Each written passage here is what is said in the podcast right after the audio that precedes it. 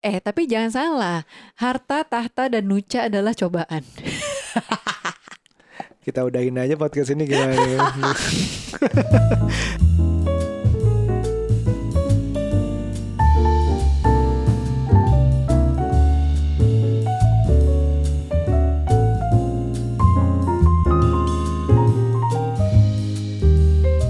Halo Ibu. Hai Bapak. Eh, kita nih yakin nih masih mau rekaman nih di saat keadaan Mbak Les dan udah mau liburan.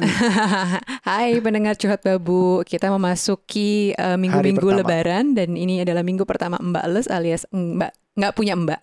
Terus kok bisa rekaman? Ternyata kita masih ada satu lagi yang bisa menemani, yaitu Om Wance menemani anak-anak. Jadi tadi kita sambil sama-sama meeting sendiri-sendiri hmm. dan langsung yaudah kita bikin podcast, aku punya ide nih konten iya. gitu.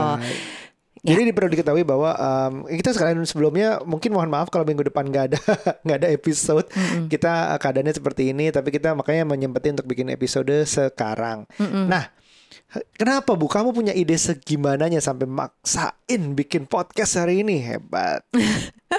Enggak, karena kemarin ini ada ada berita yang menarik dan mengejutkan, yaitu perceraian dari Bill Gates dan Melinda Gates. Ah, ini ini um, mohon maaf ya teman-teman ya, kita tuh gua manusia tuh uh, kadang suka melihat um, hubungan orang lain mm-hmm. untuk Uh, kita berdua doang, nggak karena kita omongin kemana-mana. Cuma kita omongin dan kita pelajari. Kita pelajari. Jadi memang setiap kali ada berita cerai kita agak turut sedih karena apalagi gue merasa pernah merasakan beratnya perceraian. Uh-huh. Tapi yang bagus-bagus juga teman anniversary, teman lagi mesra gitu kayaknya. Uh-huh. Oh senang ya buat mereka ya.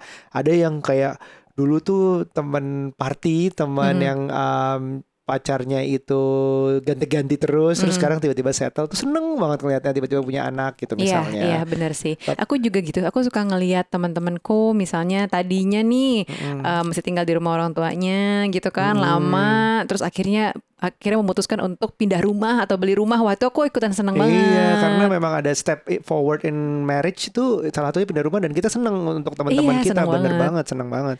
Nah, ini ada berita nih.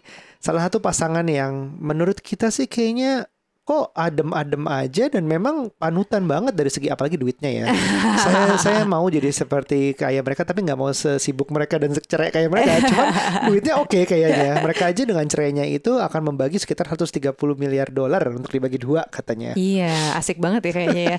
Ya mengejutkan, mengejutkannya karena kayaknya banyak orang look up ya dengan mereka as a couple iya, gitu kan. Terus ini, as a apa tuh uh, apa apa istilahnya filantropis ya kan. Despite of all the controversy, tapi kan tetap aja dia menjalani yang sampai kemarin ya dua puluh tujuh tahun pernikahan, mm-hmm. tiga anak, anaknya juga udah dua puluh lima tahun yang paling gede, mm-hmm. dan mereka filantropis, anggapannya udah tajir, mau berbagi, pernikahannya laman, keluarganya bahagia sampai kemarin. Iya, sampai kemarin ini. Nah, itu itu kenapa sih bisa kayak gitu? Kita tujuannya um, oke, okay, memang kita agak sedikit gibah ya puasa ini ngobrolin tentang Bill and Melinda, tapi tujuannya benar-benar pengen belajar. Iya, yang dipelajarin sebenarnya gini, ngelihat dari usia pernikahan dua puluh tujuh tahun, punya tiga anak yang udah besar-besar. Berarti ya, ini kayak mengartikan bahwa um, hubungan yang lama sekali rasanya tuh bukan jaminan uh, bahagia. Berarti yeah. kan mereka mereka memutuskan berpisah, berarti kan ada hal-hal yang yeah.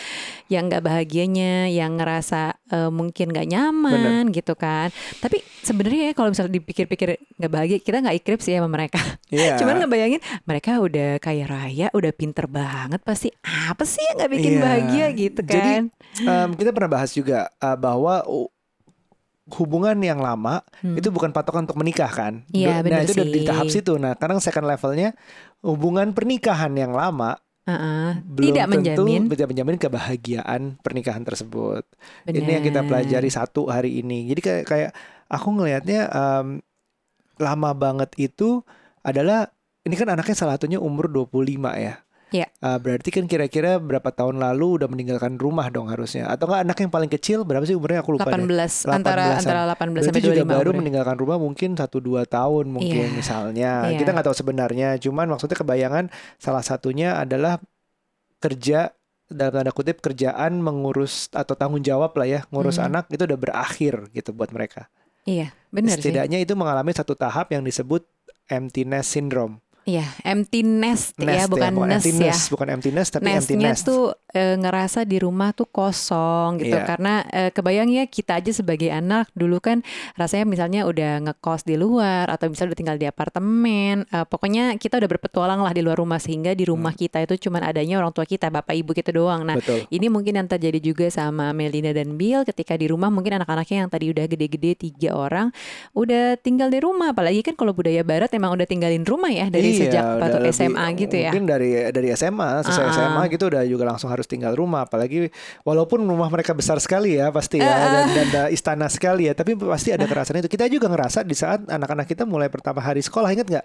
Melo, ada rasa melonya tuh ada. Iya. Wah, anak gue udah gede, udah gue uh-huh. titipkan nih ke orang lain nih, walaupun cuma sejam dua jam, ini kan nggak kebayang untuk pergi dalam tanda kutip selamanya nggak tinggal di rumah itu lagi.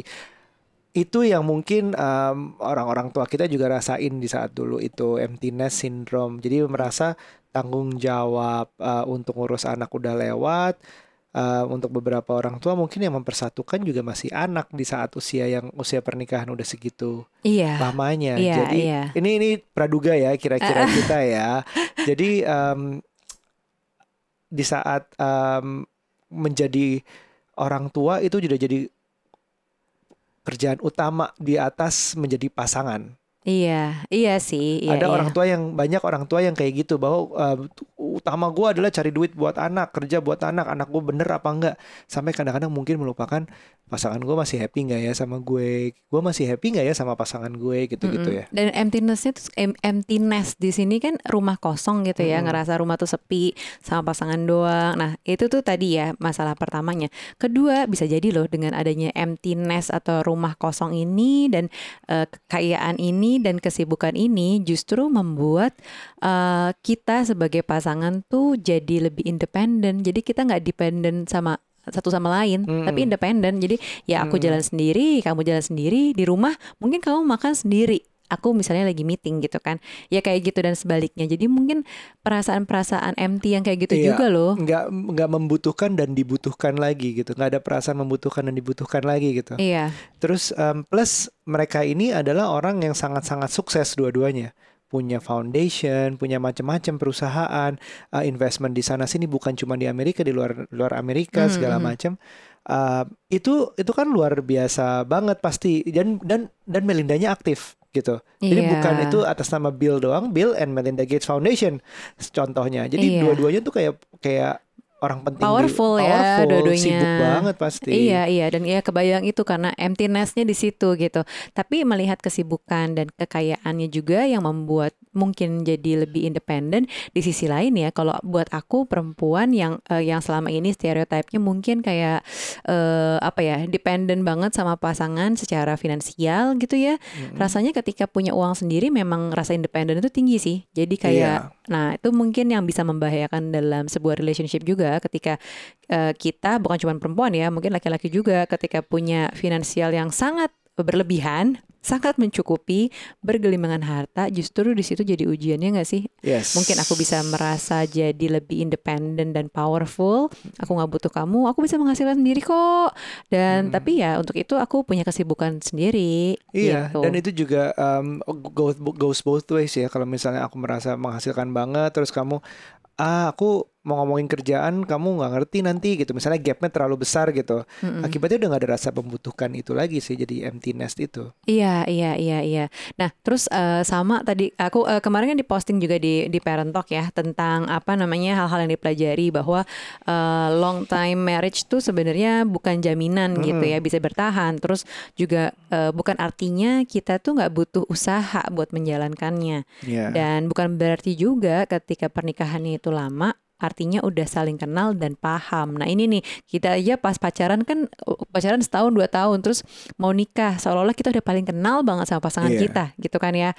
Begitu nikah nggak taunya zong. Oh ternyata dia berubah seratus delapan puluh derajat loh gitu orangnya ternyata selama ini begini misalnya gitu. Kaget kan. Nah ternyata di dalam pernikahan yang panjang itu juga uh, kadang-kadang kita suka asumsi berkepanjangan. Terus karena saking mungkin terlalu lama ya udah dua puluh tujuh tahun loh. Kita yeah. aja baru mau sembilan tahun kan. Kayak udah tahu, nah apalagi dua puluh tujuh tahun ya. Harusnya lebih tahu lagi harusnya, iya. tapi ternyata kan. Iya, justru mungkin kadang-kadang orang bertumbuhnya tuh beda arah gitu loh. Iya. Sama aku juga ada berita tuh di Time ya yang kamu kasih lihat ke aku menunjukkan bahwa um, divorce rate sebenarnya going down, tapi kecuali di umur lima puluh ke atas. Mengejutkan. Mengejutkan. Going down sejak tahun delapan puluhan, katanya delapan puluhan itu lima puluh persenan divorce rate. Sekarang turun ke tiga puluh sembilan persenan divorce. Uh, uh, ya, untuk usia muda ya, sebelum lima puluh. Sebelum lima puluh, lima puluh intinya, tahun. Intinya uh. itu sih masalah apa namanya? Masalah ketok palunya, tapi bisa aja mereka pisah, yeah. tinggal bisa co-cohabitant apa co-parenting, tapi mm-hmm. sebenarnya nggak menjalani divorce, cuman pisah yeah. gitu, itu bisa juga. Tapi intinya mereka nggak nggak divorce. Cuman yang di atas lima puluh itu ternyata malah naik. Wow. Kenapa? Katanya uh, risetnya mereka adalah merasa lima puluh itu um, sekarang lebih adventurous. Oh wow. Kalau kita mikirnya di umur Kalo, lima puluh uh-huh. udah peyot gue. Oh, kamu udah peyot umur lima puluh? Mungkin, mungkin. Ini aja udah menuju nih satu dekade lagi nih kira-kira nih. Um, udah peyot, udah gak menarik. Mau cari, ya kalau cowok mungkin cari yang jauh lebih muda kali ya. Udah peyot cari yang lebih muda lagi, gaya banget. Kan punya banyak duit. Oh iya benar-benar. Nah itu, uh, itu mungkin yang aku pikirin. Tapi kan kalau misalnya in general lebih tua kan lebih capek, lebih... lebih apa, lebih nggak menarik, lebih malas untuk berusaha lagi gitu. Tapi di sana ternyata mm-hmm. lebih U S adventurous, ya? mm. lebih pengen. Oh, gue, I think it's time for me to find a new la- new meaning of life. It's time for me to explore. I'm done with him or her. I'm, uh, my kids are done. Waktunya mungkin gue explore lagi, have a second life lah gitu. Mungkin oh gitu ya. Second life lah mungkin istilah istilahnya atau apa. Nah, itu menarik sih. Itu bisa jadi salah satu alasan kenapa Bill and Melinda itu yeah, ada teori yeah. juga. Itu itu aku kaget banget loh. Wih, lima puluh malah makin merasa kayak gitu. Divorce rate naik gitu. Lucu juga ya. Aku malah ngeliat di sini komen-komen yang soal apa namanya perceraian uh-huh. di usia-usia tua gitu ya. Kalau orang-orang Indo uh-huh. ngebahasnya belum rasa aja dia pas nanti udah jadi kakek-kakek penyakitan terus nggak ada yang nemenin, nggak ada yang ngurusin gitu katanya. Iya benar-benar. Nah itu itu salah satu tujuan banyak orang Indonesia menikah adalah biar ada temennya saat meninggal gitu, saat atau udah lucu iya, atau sakit-sakitan. Ada yang ngurusin kalau lagi sakit uh, kayak gitu-gitu. Tapi kalau di luar ternyata nggak ya. Mereka lebih adventurous. Tapi ya kita nggak tahu persis ya alasan mereka bercerai itu apa gitu kan. Kita cuma menduga nih. Mereka nggak ada uh, gosip-gosip bahwa misalnya Bill-nya selingkuh atau Melindanya selingkuh gitu kan, nggak ada ya. Jadi ya kita sama-sama pengen mempelajari gimana dua puluh tujuh tahun pernikahan itu ternyata harus berakhir gitu iya, kan. Dan jangan jumawa mungkin yang udah merasa lama juga gitu. Iya ternyata hmm. loh gitu. Eh, kita sendiri juga masih muda banget kan, masih belum sepuluh tahun, bentar lagi sih sepuluh tahun. Uh-huh. Tapi uh, memang di dalam pernikahan kalau kita nggak sering ngobrol ya, itu seolah-olah semuanya autopilot nggak sih? Merasa nggak perlu lagi komunikasi gitu sama pasangan. Berasa semuanya tuh asumsi aja. Kerasa sih kalau misalnya kita nggak maksain misalnya ngobrol di saat dinner, eh ngobrol dong ada apa gitu. Itu kayak aku ya udah jalanin aja, uh, lewat aja. Itu tuh kerasa banget, bisa banget potensi kita lewat aja harinya itu kayak rutinitas. Iya. Bener-bener robot banget tuh bisa banget kalau nggak kita ada usaha untuk update ke pasangan, ada apa, nanya kabarnya apa gitu-gitu loh. Eh tapi ya aku tuh baru merasakan loh uh, selama pandemi ini kan aku nggak ketemu temen ya. Ya ketemu sih sekali-sekali doang. Itu juga paling playdate ngajak anak-anak hmm. gitu kan. Uh, tapi yang intimate ngobrol sama temen lama, sama sahabat tuh aku nggak pernah. Baru okay. kejadian kemarin ini buka puasa uh, bersama dua kali dan dua dua kali dua kalinya sama sahabat sendiri gitu. Hmm. Uh, aku mau mengiyakan dan intimate cuma sedikit. Intimate, bener-bener yang berdua, bertiga. Uh, pertemuan pertama cuma bertiga, terus pertemuan kedua sama sahabatku cuma berdua, dan disitulah kita bener-bener punya waktu untuk ngobrol uh, bener-bener heart to heart yang selama ini kan kalau di chat WhatsApp gitu ya cuman dikit paling ya sekalipun cerita nggak yang sedip itu gitu loh. Tapi kalau begitu ketemu dua jam tiga jam ngobrol tuh ternyata gila, gue catch up banyak banget nih cerita tentang hmm. lo ya. Ternyata lo tuh kemarin-kemarin merasakan kayak gini-gini ya di kantor yeah. lo. Terus oh di dalam kehidupan lo ada yang baru ya, baru baru beli rumah terus. Jadi kayak update kehidupan tuh menarik banget. Jadi sampai aku pulang ke rumah, bab, aku selalu on fire, pengen cerita juga ke kamu karena, eh kamu tahu nggak sih si ini tuh kemarin ternyata habis gini-gini-gini gitu. Ya, dan lihat, aku senang. Happy banget gitu, ketemu orang lain di luar orang rumah. Ternyata kayaknya kamu perlu juga sih bab ketemu orang lain yang nggak nggak yeah. nggak usah kerjaan ya, bener-bener live gitu loh. Aku merencanakan sebenarnya, tapi jadwalku diambil sama Mbak. Mbak tiba-tiba pulang, nggak bakal bisa nih sampai Mbak balik. Karena ngomongin, biasanya kita ngomongin kerjaan, terus ngomongin yeah. soal anak gitu kan. Hmm. Ya nggak jauh-jauh, tapi kita suka lupa lagi ngomongin tentang diri kita tuh gimana gitu. Jadi mungkin selama ini kita memendam gitu kan, pengen ngambil keputusan ini, tapi punya pikiran ini, argumentasi ini, tapi cuma dalam hati. Begitu ketemu sahabat, kita bisa mengutarakan loh hal-hal kayak gitu. Iya, benar juga sih. Benar juga, memang kita masih perlu uh, orang di luar pernikahan kita. Iya. Jadi uh, teman itu masih perlu. Uh, entah itu keluarga, jadikan teman, terserah. Tapi hmm. maksudnya memang um, someone who is not monoton ada di sebelah kamu terus. Kita ngomongin udah kayak semakin rutinitas tuh semakin bikin agak hafal. Kadang-kadang yang dibilang, oh udah dua puluh tujuh tahun pasti kenal. Mungkin terlalu kenal. Iya. Gitu loh. Udah terlalu apa? Udah saling kenal dan paham itu udah terlalu kenal dan terlalu paham. Udah kayak predictable. Oh, ini pasti responnya ini. Oh, ini pasti ini. Ini pasti ini. Uh-huh. Mungkin butuh excitement sebentar gitu. Iya. Jadi tapi bukan ada, yang nakal-nakal. Iya. Ada kebosanan lagi, nggak ada update. Kadang-kadang kan kamu suka nanya, eh kita bikin podcast apa nih? Nggak tahu, nggak ada ide gitu. Karena aku saking nggak ketemu orang, jadi aku nggak punya kehidupan sesuatu yang refresh gitu loh di hidupku. Benar juga sih. Jadi begitu aku ketemu teman kemarin, eh aku langsung cerita Mario, eh si ini tuh gini-gini gini ternyata gitu. Seneng banget gitu, kayaknya ada ada excitement ternyata ketemu temen tuh yeah. ada excitementnya. Ini ketemu temen cuman kayak bener-bener uh, ini ya one on one kayak gitu yeah. Tapi kalau ramean udah pasti bakal jadi beda sih, karena yang ada cuman hahihi, ngerti nggak? Uh, uh, bener banget, feel beda, feelnya pasti beda, feelnya cuman apa kabar udah ha, udah lewat orang berikutnya, apalagi ya Pak. Orang berikutnya, iya, jadi nggak dalam ke satu orang. Paling seperempat kehidupan kita doang gitu oh, loh. Terus tapi, harus ada orang berikutnya lagi. Iya, ha. Jadinya aku seneng banget sih ketemu sama sahabat-sahabatku yang udah lama kita nggak ketemu, cuman WhatsAppan, tapi di WhatsApp ya nggak bisa sedetail itu gitu kan. Iya. Jadi jadi seru banget. Jadi kayaknya itu butuh juga ya. Nah ini yang yang mungkin di dalam uh, long term apa pernikahan tuh bisa jadi hal-hal kayak gitu yang kurang gitu, kurang, kurang ketemu teman, kurang bergaul yang memang senang-senang gitu dalam artian. Apa ya Bap ya, di luar pekerjaan, di luar ngomongin anak gitu misalnya ya. Gitu. Kalau kamu lihat dari segi uangnya gimana? Kayaknya uang tuh gak masalah ya buat mereka ya sepertinya ya eh, berlebih. Tapi jangan salah, harta, tahta, dan nuca adalah cobaan. Kita udahin aja podcast ini gimana ya?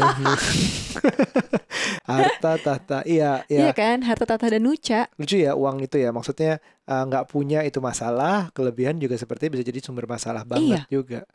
Itu uh, tahta juga kan, dan begitu. Kalau dibilang, um, kalau misalnya ada nasihat orang tua atau tetangga bilang ah, kurang sedekah sih, ini sedekahnya udah banyak banget, gokil. Udah udah nyelamatin banyak banget masalah malaria segala macam, banyak banget mereka. Itu nggak kurang sedekah apalagi, cuman jadi masih menentukan ya. Ya apa ya sebenarnya kunci dari pernikahan itu? Kita sendiri belum crack the code, kita belum till death do us part, itu yang uh, gua manusia harapin kita itu till death do us part. Mm-mm. Semoga juga nggak cepet-cepet banget, sesuai dengan waktunya aja. Um, lama kita nggak tahu deh. So far we have a fruitful marriage, udah lumayan. Cuman kita nggak pernah bisa jumawa juga karena uh, lesson learn-nya banyak banget dari beberapa Uh, teman-teman kita yang cerai di satu tahun nikah, cerai di dua tahun. Ini ada Bill and Melinda cerai di dua puluh tujuh tahun menikah. Iya, dan temanku uh, Putih baca bukunya Melinda Gates. Uh-uh. Mungkin di sini teman-teman juga ada yang pernah baca kali ya bukunya Melinda Gates. Aku belum sih. Hmm. Cuman di situ katanya ada kutipan bahwa uh, Melinda dan Gates ini tuh are equal uh, partner katanya yeah. gitu. Jadi hmm. mereka merasa bahwa gue tuh sama-sama equal gitu. Speak dalam, highly ya dua-duanya ya. Iya, hmm. dua-duanya saling uh, apa namanya saling meng, apa bab kalau speak highly bahasa Indonesianya uh, mengagungkan, mengagungkan, benar-benar, mm-hmm, gitu. Mengidolakan, Meng, uh, adore, eh, adore Inggris lagi. Terus, iya gitu. Jadi sebenarnya dengan kata-kata kayak gitu aja suka uh, apa namanya membuat kita ngerasa kayaknya nggak bakal cerai deh ini orang gitu loh. Kayaknya dia uh, ya cinta-cinta aja, apalagi equal partner. Berarti kan sama-sama yeah. merasa bahwa uh, gue nih sama lo sama, kita gak ada superior inferior gitu.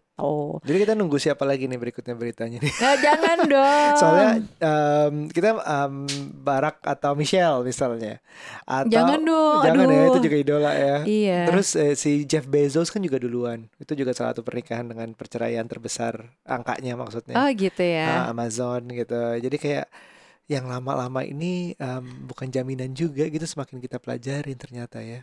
Iya, iya sih. Dan tapi yang menariknya sebenarnya Bill Gates juga bukan di usia puber nggak sih? Apa apa?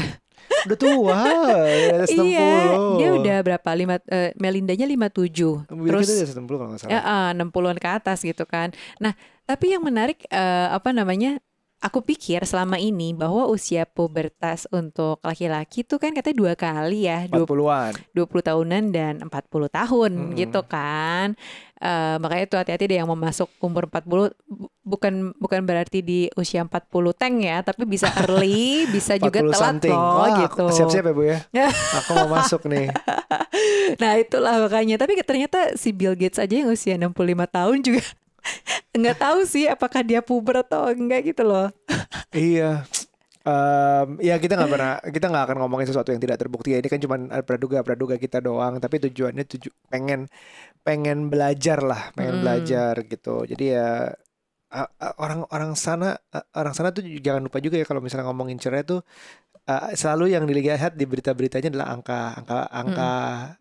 Alimoninya, angka settlementnya, hmm. ya apalagi Bill Gates disorotkan karena memang dia salah satu yang ter- terkaya dan pasti cerainya menyebabkan bagi duitnya gede banget gitu. Ya, ya, ya, uh, ya. Tapi kita ngelihatnya di sini kita um, orang Indonesia ngelihatnya lebih oh udah dua puluh tujuh tahun gitu. Ngerti gak sih barometernya?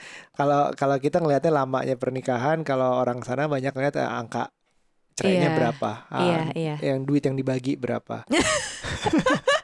Jadi um, gini. Itu aja sih maksudnya kita mau ngobrolin di sini, cuman bukan untuk gue nggak pernah ta- kita nggak akan pernah tahu Bill and Gates sebenarnya kenapa, mungkin nggak pernah ya. Saat ini nggak tahu persisnya kenapa, cuman uh, kita cuma bisa menduga-duga dan baca-baca dan jadikan pelajaran. Paling penting adalah usia nggak menjamin, mm-hmm. uh, yang mungkin bukan lamanya suatu pernikahan tapi apa isinya pernikahan itu, hmm. how do you feel about it, how do you work on it, uh, gimana gimana kalian menjalaninya itu sangat-sangat pokoknya usia atau lamanya itu bukan patokan sih. Ya betul. Dan semoga masih bisa belajar dari podcast ini walaupun kita agak gibah. Untung gibahnya orang luar ya. Kalau pernikah iya. orang Indonesia ramai ah, tapi tetap aja, maksudnya buat kita tuh menjadi refleksi loh. Kita nih kan mungkin dilihat teman-teman gitu kan lovey-dovey yang bikin podcast bareng, kerja bareng, kayak hmm. di foto Instagram kayaknya happy-happy gitu loh. Apa yang orang lihat kayak iceberg itu loh Bab, iya, fenomena iceberg. iceberg Iya hmm. kan seolah-olah yang di luar tuh, di at- yang paling atas tuh posisinya kita tuh kelihatannya happy-happy aja karena yang kita post emang yang baik-baik aja. Padahal di dalamnya ya mungkin aja baik-baik juga. Apa sih? Enggak kan, tapi kita nggak eh, tahu kemana, ya. Udah dibuild kemana? Ternyata ternyata gunung esnya makin keluar, makin keluar, makin keluar masih baik, masih baik. Masih baik aja kok. Cuma kita nggak pernah tahu lah ya. Maksudnya sekarang kita ngomong bisa happy-happy aja, tapi ya, kita nggak tahu kan. Misalnya uh, Nucha Aryo Gates ini nanti dua puluh tahun akan seperti apa? Mungkin yang yang aku anggap sekarang sebagai misalnya tip of the iceberg adalah waktu, berdasarkan waktu. Yang keluar itu masih yang happy aja, kita belum tahu kedepannya apa gitu, ngerti nggak? Yeah. Kita nih sekarang I, I am I, I'm saying to you I'm fully content with our marriage yeah. saat ini, uh-uh. sampai saat ini. Dicatat teman-temannya. Dicatat ini di tanggal sini ya, ini tanggal lima Mei direkamnya saudara-saudara. dua ribu dua puluh satu Sampai saat ini, tapi aku nggak tahu benar-benar kedepannya seperti apa gitu. Iya yeah, sih. Nah, itu mungkin iceberg yang belum kelihatan berdasarkan uh, constraint waktu gitu. Oke, okay. eh kapan-kapan aku pengen bikin nih kontennya di Parentalk, kita bikin jadi hmm, Instagram live atau bikin webinar ya sesinya ya. Tentang ngomongin soal the tip of the iceberg ini dalam pernikahan, apa yang orang lihat happy sebenarnya di dalamnya tuh apa sih? Enggak happy atau memang happy, emang enggak bisa kalau dalamnya happy aja. Bisa, bisa aja. Mungkin icebergnya ngambang kali. Bawahnya nggak ada kosong. Nggak ada kosong. Oke, sampai uh, sekian dulu curhat babu kali ini. Um, kerjaan edit masih ada walaupun tanpa Mbak di sini ya. Yes, doakan kami. Doakan kami semoga bertahan tanpa Mbak. Hmm, Oke, okay, sampai ketemu di episode berikutnya. Bye. Bye-bye.